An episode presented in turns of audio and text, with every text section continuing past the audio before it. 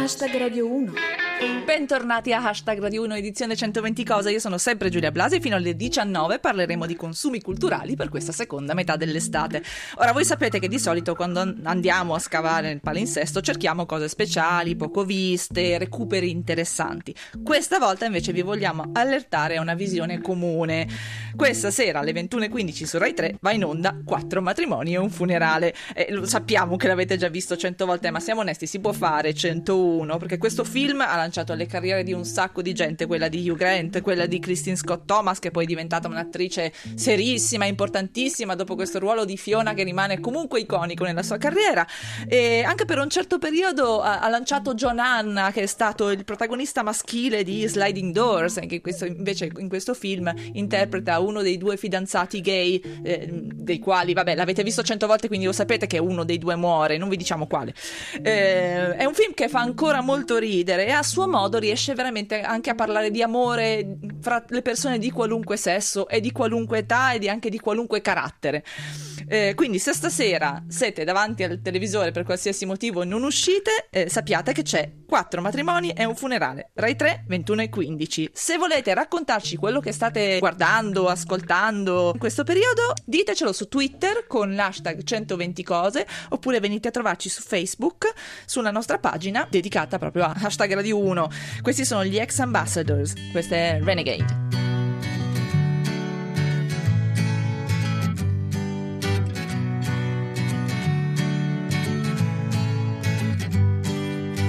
Ex Ambassadors, Renegade, sapete quanto ci si lamenta in Italia del fatto che la nostra musica è poco esportabile, che quando la esportiamo è sempre roba un po' retro, magari un po' melensa, per niente contemporanea? Ecco, il nostro terzo ospite di oggi è un musicista elettronico apprezzatissimo all'estero. Diamo il benvenuto ad Andrea Mangia, meglio noto come Populous. Ciao! Ciao a tutti! Intanto benvenuto e grazie di essere con noi oggi. Tu eh, ci porti un consiglio musicale eh, molto speciale perché esula completamente da quelli che sono no- normalmente i nostri ascolti, ma ci fa scoprire un artista che non, che non conosciamo, non è conosciuto al, al, grande pubblico. Stiamo parlando di Mark Barrott. Esatto, in realtà non è neanche così popolare nel, nell'ambito, nel mio ambito, nell'ambito elettronico. È sempre stato un personaggio che è stato un po' così, ha lavorato nell'ombra.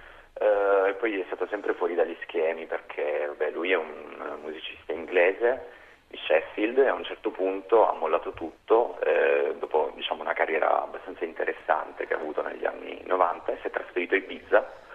E, e lì così c'è stata una sorta di rinascita e ha cambiato sonorità, ha messo un'etichetta personale che si chiama International Feel con il quale pubblica sia i suoi lavori sia lavori di altri artisti di genere new disco, Balearic, eh, comunque cose molto, molto tranquille, molto da, da, da, spiaggia, da situazione un po' aperitivo.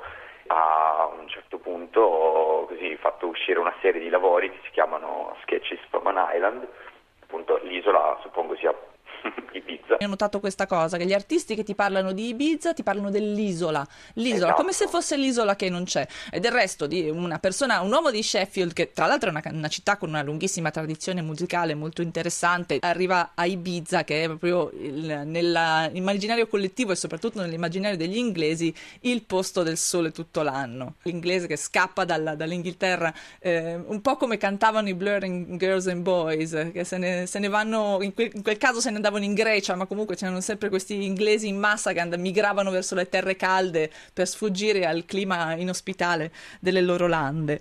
Insomma, questo Mark Barrott fa uscire una serie di lavori che si intitolano appunto Sketches from an Island, però il pezzo esatto. che tu hai scelto per noi eh, si intitola Right for Me e eh, tu l'hai scelto per un motivo particolare. Ma sì, l'ho scelto per un motivo particolare, va bene, innanzitutto fa parte dell'ultimo EP che è uscito, il volume 3 ed è uscito da mese scorso, comunque molto recente ehm, ed è un disco che sto ascoltando tantissimo per andare al mare, lo metto. È perfetto, video... infatti, anche perché lui nel video fa proprio questa cosa qui, cioè va esatto, al esatto. mare. Per tutta la durata del video lui guida la macchina e va verso il mare. Però poi succede una cosa. Esatto, esatto. Lui è su questa sua piccola macchinina decappottabile arriva a un certo punto, trova come dire, il posto giusto e lui si ferma, ammira l'orizzonte e dalla, dall'auto prende il suo laptop e tu non capisci cosa stia facendo e a un certo punto lo scaraventa giù dalla scogliera una cosa che è un po' un plot un po' banale se vogliamo, però chi, chi, è che non ha mai pensato di fare una roba del genere, di mandare tutti a quel paese e dire basta, non rispondo più a nessuna email, non ne voglio sapere più niente di nessuno, butto giù il computer e basta, stop, rimango qui a guardare il tramonto e ciao a tutti. Così a me a memoria viene un, in mente un pezzo dei Cake che diceva se io buttassi la chitarra dalla finestra, eh, che cosa succederebbe? Ecco, c'è sempre questo momento in cui l'artista butta qualcosa, c'era Bjork che in Hyperballad buttava le cose dalla scogliera per sentire che suono facevano. E, e, anche tu a un certo punto immagino avrai avuto il momento di basta, vi odio tutti, butto il computer dalla scogliera, perché stai lavorando parecchio, stai girando parecchio. Sì, sì, ma guarda, alla fine sono sempre interrogato no? sugli artisti che sono di un certo spessore, che si trovano magari così subissati da messaggi su Twitter, da Facebook, eccetera, e comunque sono lì sempre a rispondere a tutti. È un impegno che ti porta via un sacco di tempo e così molto spesso mi trovo anch'io nella situazione di dover dire che devo rispondere perché devo essere educato, però ci sono certi pomeriggi, certi giorni che proprio non ce la fai e vuoi veramente scaraventare il computer da qualche parte. Parliamo delle cose belle, un sacco di serate,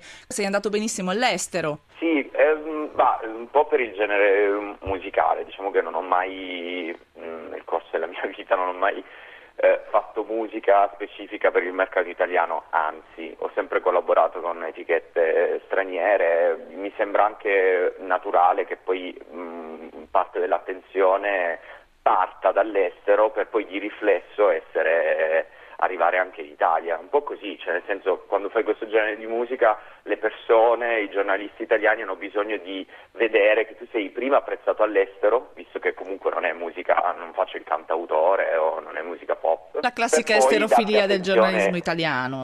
Eh, quali sono le prossime date dove ti possiamo vedere? Faccio il 28 ad Arezzo, il 29 a Macerata di questo mese poi faccio l'Home Festival a Treviso, che dovrebbe essere una cosa abbastanza grossa, il 3 settembre. E poi Eleva Festival a Modena il 5 e poi le altre Insomma, sulla mia pagina. sei in giro tantissimo. allora, ringraziamo Populous che è stato con noi oggi per raccontarci questo pezzo di Mark Barrett che si intitola Right for Me e noi a questo punto ce lo sentiamo. Mark Barrett.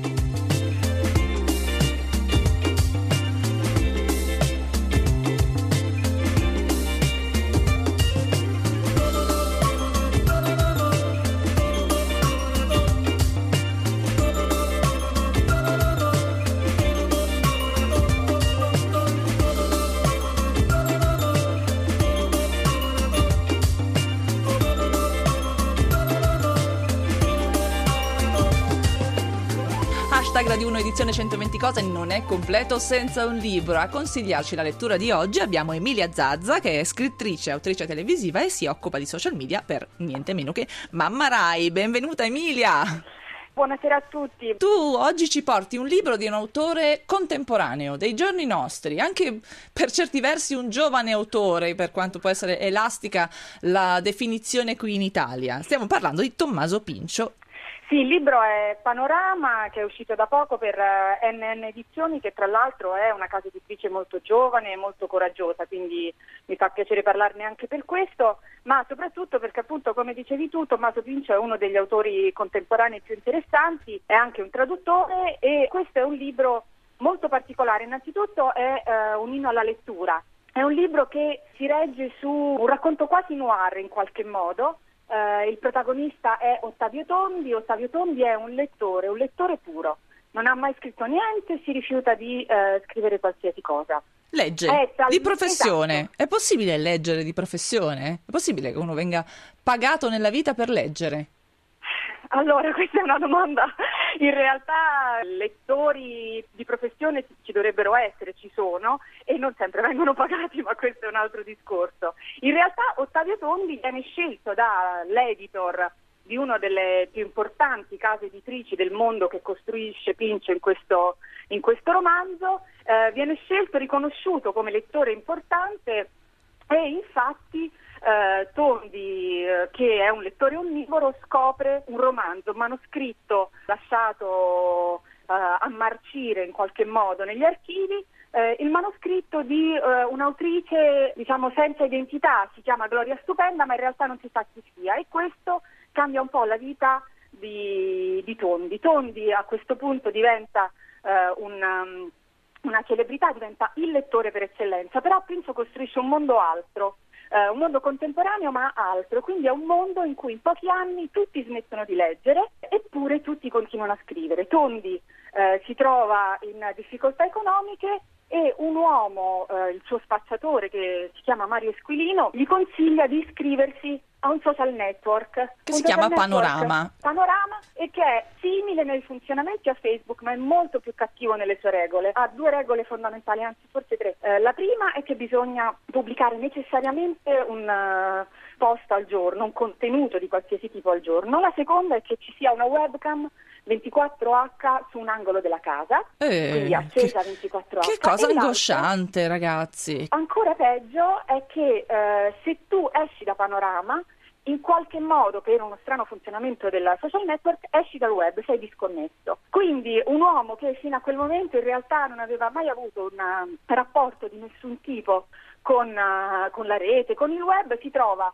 in questo mondo e si trova a stringere un rapporto con una persona. Sembra una persona, sembra, sembra una, ragazza, una, lettrice. Chi esatto, lo sa? Una lettrice anche lei e eh, qui in realtà io lascerei un po' perché appunto... Eh sì, perché l'abbiamo raccontato un po' tutto, ma noi non vogliamo Esa- raccontarlo esatto. tutto, vogliamo che, che, i nostri ascoltatori si gettino alla, alla scoperta di, di, questa storia, perché effettivamente nel momento in cui si introduce il mistero eh, uno ha voglia di sapere come va a finire. Poi Tommaso Pincio è uno che è molto bravo a costruire mondi che somigliano al nostro, ma non sono proprio il nostro. L'aveva già fatto anche con uh, la ragazza che non era lei. Suo, la sua poetica è costruita su su realtà che somigliano alla nostra ma differiscono in alcuni dettagli cruciali o che spingono all'estremo cose che ci sono già nella nostra, nella nostra realtà, per esempio appunto i social network che noi usiamo abitualmente. Ti volevo dire che in questo romanzo poi particolarmente si mischia realtà e finzione perché ehm, sono citati molti, eh, alcuni degli autori contemporanei che, eh, che conosciamo, Uh, per esempio Francesco Pecoraro e Teresa Ciabatti ad esempio, ma allo stesso modo se qualcuno di voi vuole andare su Facebook e uh, digita Ottavio Tondi esiste il profilo Facebook reattivo di Ottavio Tondi. Mm, l'altra cosa appunto è che è un, è un romanzo che parla di scrittura e lettura, là dove inizia la lettura finisce la scrittura, uh, se i messaggi su Facebook sono scrittura oppure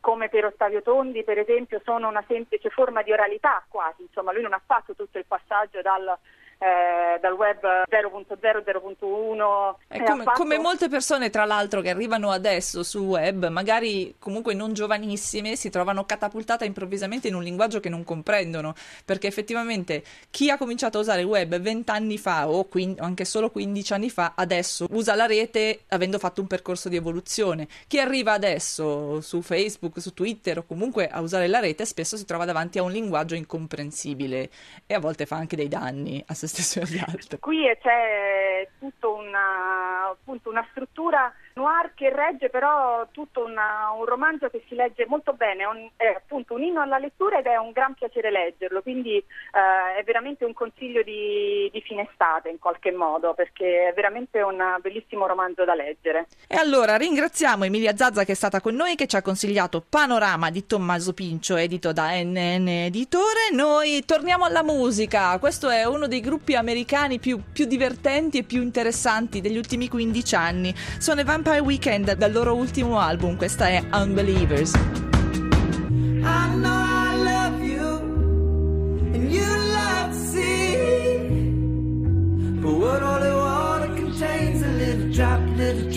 E anche per oggi è tutto. Hashtag Radio 1 edizione 120 cose. Torna domani, sempre con un sacco di consigli per quello che potete fare quest'estate. Scriveteci su Twitter con hashtag 120 cose oppure venite a trovarci sulla nostra pagina Facebook di hashtag Radio 1. Siamo lì, vi ascoltiamo, vogliamo sapere cosa state facendo e cosa ci consigliate.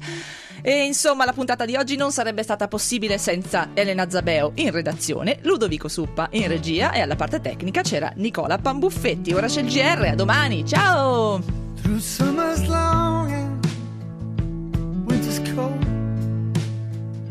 you always